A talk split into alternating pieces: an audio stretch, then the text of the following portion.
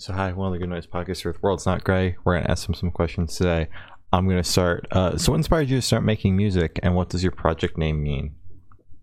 What inspired me? Uh, like feeling like I'm crazy inspired me. Um, World's Not Gray. My first name is actually Jahan, and that is Sanskrit for of the world. And so I was kind of sitting around one day you know, little voice in my head goes, "Hey, you should make a project that says world's not great." And you know, of course, I'm like, "Well, what fucking sense does that?" And I kind of went down the rabbit hole from there, trying to assign a meaning to it. So essentially, everything I write about is either something I've observed mm-hmm. in other people's lives or something I can uh, empathically relate to, mm-hmm. because everybody goes through darkness. So what I'm saying is the world is not a great place, and I'm also not in that gray area of life. Mm. Wow. Okay. That's really cool. Yeah. I think that's really that's really cool. I like that a lot. And then what inspired you to start making music? Well, I was nine years old when I knew I wanted to uh, music, so I immediately harassed parents from then. So it's not like it. It's not like it was uh, uh, overnight thing or a recent thing. I started playing guitar at ten, and I just, was I was always writing poems and stuff from eight, and uh, it's it's just something that I know I have to do. Mm-hmm. mm-hmm. Know, just knowing I have to do it. So I've been in a lot of bands and stuff, and eventually here, and I started this project in 2019. Okay. So, Solid. That's really cool. Ever since you were little, like you knew you had to do music. Yeah, I really did. Um, it's hard for some people to understand that because I think we live in a world that's so materialistically dominated that people don't really understand what it means to be so young and they don't think that kids have that level of vision mm-hmm. for themselves. And it was more or less exactly this story. I remember being in the back of my mom's old beat up Subaru going home from school. Mm-hmm. I started falling asleep and I just had this vision of myself holding a guitar, walking mm-hmm. up and down, playing it. At nine years old, you don't know what the fuck that means. You just yeah. know, like, I was kind of like, whoa, there's an energy about this, and this is what I'm supposed to do. I have to do it. Mm-hmm. So that's what I mean when I said I harassed my parents after that. Mm-hmm. You know, uh, I want to play drums. I want to play guitar. I want to play everything. And yeah, that's how I kind of thought for it. That's awesome. I love that a lot. That's really cool. Um, so congratulations on your upcoming release, Death of Me. How do you feel about the response to that EP so far to the people you've shown it to, since at the time of recording it isn't out yet? Oh, well, thank you first of all. I appreciate that. Um, of course. Everyone's been just waiting, not so patiently, to hear what I got on it. So that's why I put it on SoundCloud before it even dropped on Spotify. Mm-hmm. And it really it really came as a fly by night thing because I just I wasn't gonna release it yet, and I started testing out the songs. Uh, I did a virtual emo night performance, and um, I tested three of the songs there, and uh, I just wanted to see what the response would be before I actually set a date for release. So instead of setting a four week or however long uh, date I just decided randomly I'm gonna drop this. I'm gonna do it. Mm-hmm. And yeah. it was because of people's uh, you know dropping in the inbox and so when's you know when's uh, when's uh, that song mm-hmm. hurt coming out a lot of people like that song. Yeah. That's really that's what it was. Oh. Wow. So uh, such a big good reaction that you just you were just like okay fine here it is. Yeah, basically. Well, here you go. Wow. I, I can't use it if you don't hear it. So here you go. Yeah. Exactly. Yeah. Exactly. Wow. That's the best reaction you can hope for, honestly. So yeah. congratulations. Uh so is there any meaning behind uh the EP name or cover art? Um a lot of the songs, well, I shouldn't say a lot of songs because it's only four, but the, these four songs are all me branching into a territory of writing about things in my own life uh, so death of me is referring to like that concept of dying a thousand deaths to Mm. reach a certain point of view on life, a certain level of like conscious awareness, if you want to call it that. And um, that's that's the meaning behind the title. However, I, I have to say thank you to her really sweet young follower. I think she's doing through that picture, and she draws anime caricatures. And so she asked me, you know, hey, would it be okay if I drew you? And I was Mhm. like, of course, go ahead. So that was really just fan art that I decided to. Oh, Yeah. that's really cool. Yeah. I'm trying to enter a phase now where I'm honoring my fans by either having them do some creative art, um, write lyrics, and have them submit to be a part of the process. Mhm. That's what it, Wow, I that's like really that. cool. So it's just like really collaborative. Anybody can help with anything, kind of. yeah. Um, when I started this in September 2019, I knew I wanted it to be fueled by a sense of community. So Mhm. if you see me go live a million times a week, that's what I'm doing. Yeah. I'm actually making the songs on Instagram Live, inviting people to come in to see every step of the way. what happens. Yeah. So it's kind of like it's not a solo project. It's kind of just like a gigantic, massive band where anybody can join in and anybody can help with the process, I guess. That's where I would like to take it because the internet facilitates. You know, you, we have DistroKid and all these different uh, music distributors that uh, you can just put someone's name, type someone's name in the credit. Yeah, it's that easy. Yeah, and I think that uh, people listen to music for that sense of connection that they have with the artist and that identification that somebody understands me. Yeah. So I'm trying to work with that as well. That's really cool. I like that a lot. I like that a lot. Yeah. Um, so speaking of writing and everything, uh, can you tell me a little bit about your writing process for this EP? For the death of me, I actually I listened to a lot of people talk about what's going on in their own. hmm I felt like I could identify because while I do not know their exact situation, I do know what it feels like to be in a similar position. So Mhm. I took some of the best stories that I, I thought needed to come to the surface at the moment hmm and based on those. So, uh, for example, Hurt is about what it's like to grow up with an alcoholic abusive father, and you're going you're going through some level of suffering. Your mother doesn't; she's suffering. People you're watching. Mhm. Um, it feels, you know, that's what it's like to be a victim. It feels like everything's like it's being hurt. So that's kind of the stories and perspectives that I'm going for. It's a lot about relating to other people. I don't care as about walking away from people. It's like yeah, there's some people out there that no matter how much good you do, they're just gonna be like, ah, you're a stupid duty head. Mhm. Yeah. Yeah. You're just gonna be like, well, okay, thank you. Why don't you tell me more about me? And then um, you turn around and walk away from them. Yeah, exactly. and uh,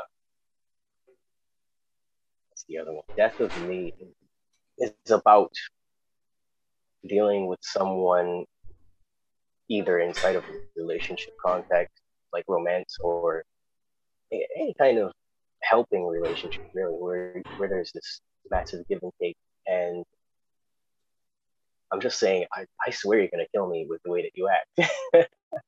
but I'm not the I'm not the enemy here. Mhm. So that's really what it's about. Uh, and then, damn, how do I not even know the song? Complexities, complexity is just about witnessing uh, violence locally here. Um, there's a lot of crime and non-violence due to uh, social structure, collectivism, and government bullshit. I won't go into Mhm. And then also seeing that at the exact same time that it's storming hmm and uh, what, what I'm actually saying in that song is that the violence that I'm witnessing is death. and that's the complexity of it. Yeah. So, what song took the longest to write on this EP, and which one is your personal favorite? which song took the longest to write? Um, complexity took the longest to write. Um, that's also my favorite. And uh, when I say long, it really didn't take that long because I write each song on Friday nights on Instagram. So I give myself a week to finish every song. A week? Wow. Okay. Yeah. And I remember complexity was like, oh shit, I gotta finish this. It's, it's uh, Friday at midnight, and mm. I haven't finished it yet. So I'd already hit my deadline. So it took me a full seven days to write that. Mm-hmm. The others took days to record and, and write. Yeah. Okay. Solid. Uh, can you tell me where your headspace was while creating this EP? My headspace was swimming around in the primordial soup of like uh lower lower emotions like hmm. anger and uh, resentment and remembering what it felt like to be in those similar positions for myself.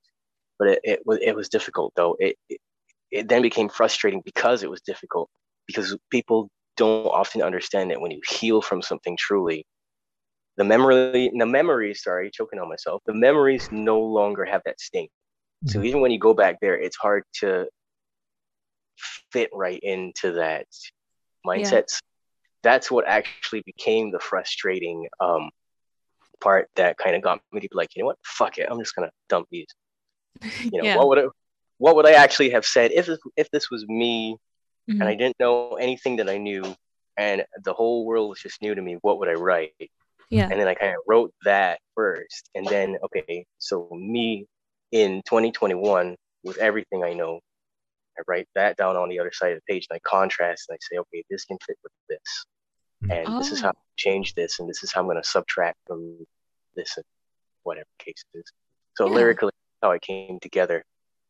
Um, and I just always write every song with. I start with the drums first on my computer, mm-hmm. then I do the bass, and I get the rhythm locked in. yeah. E- either keyboards or guitars come next, and mm-hmm. then the. So it's that's which is always how it is. That's sick. All right. Like Mm-hmm. Um, so what band or artist influence do you think you can hear the most on the EP? What bands influenced me the most? Three Days Grace. Um, vocally, Adam influenced me. You can definitely hear it because in I Don't Care, I'm actually throwing throwing it back to that song he did with Apocalyptica. Hmm. Self this title, I Don't Care. And I'm I'm trying to sing in my voice but similar to the way he uses that rasp on that particular track. Mm-hmm. Yeah. Um, I'm always influenced by Alice in Chains, Tool, Nirvana, Korn, all those yep. In terms of the music and stuff. So that's all right. Taste. Uh, so this one should go like super super fast. Off the top of your head, I want you to describe this EP for new listeners in three words. Um, reflective, frustrated, and um, damn, there's so many words. I kind of want to say pineapple for no reason. Pineapple, sure, pineapple. yeah, because I like pineapple. Sure. drinking lots of pineapple juice. So I was like, this is inspired by pineapple. Okay. That's wonderful. I, mean, I respect I it. Yeah, pineapples are great. So good choice. Um, so on that same train of thought, is there a certain feeling you want your listeners to have while going through the EP? I want them to feel that nothing is beyond their reach, that mm-hmm. the things that they're going through, um, circumstance is always something you can overcome. Just takes time and patience and grace. Wow. Yeah. That's that I really like that. Again, very wholesome. I like that a lot. Yeah. Um so where do you see the project in the next five years? You said over time you want to make it like as open as can be and anybody can join the project, I guess. So is that the goal? My goal in, in the next five years is to definitely be on tour in a post COVID world. Definitely. And, That'd be good. And to be able to have that platform to first of all, make it a revolving door of, of either established musicians or you know people who are really good that that deserve a chance to play.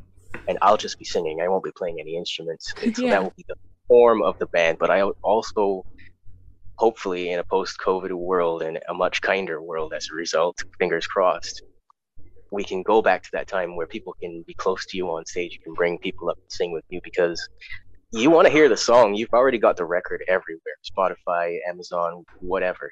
You can get that there. When you Mhm. come to my show, it's about full participation. That's how I would like it to. And I want to be on tour with all the big people, all the people I looked up to if they're still doing it. And, you know, whoever's out there at the time really hitting it, I just want to be on that level. Oh, all right. That's It's it. really cool. Again, I I like your just your idea of what you want your product uh, project to be. I just I really like that a lot. It's Yeah, so you're not just aimlessly putting music out. You have a vision, and that's not something we can say about every single band we interview. So, Yeah. Awesome. uh, so for the last couple of questions, we're actually shift away from music and go straight to death row. Boom. So, if you're on death row, what would your last meal be with a drink? Boom again. Oh, here we go again. Pineapple. Pineapple. Is Oh. that drink or is that meal or is that both? Both. Why not? Solid. I have pineapple all Good choice. around. All right. Pineapple and, and like a big plate of steamed broccoli. That's it. Oh, I love broccoli so much. Taste, You definitely. people. You is good people. Thank you. uh, so, if you could live in one fictional world for a week, where would you live? Oh, geez, I already do that inside my own head. a fictional world. Um, what specifically do you mean? Because I like a show, a movie series, a comic book, a real book. No, wait, that's comic books are real books, but like you know, like You know, books with words in it. Lots of words. lots of words. There you go. That time. I have to say I've never, I've never thought of this before. So on a whim, Hogwarts, Oh, what house are you?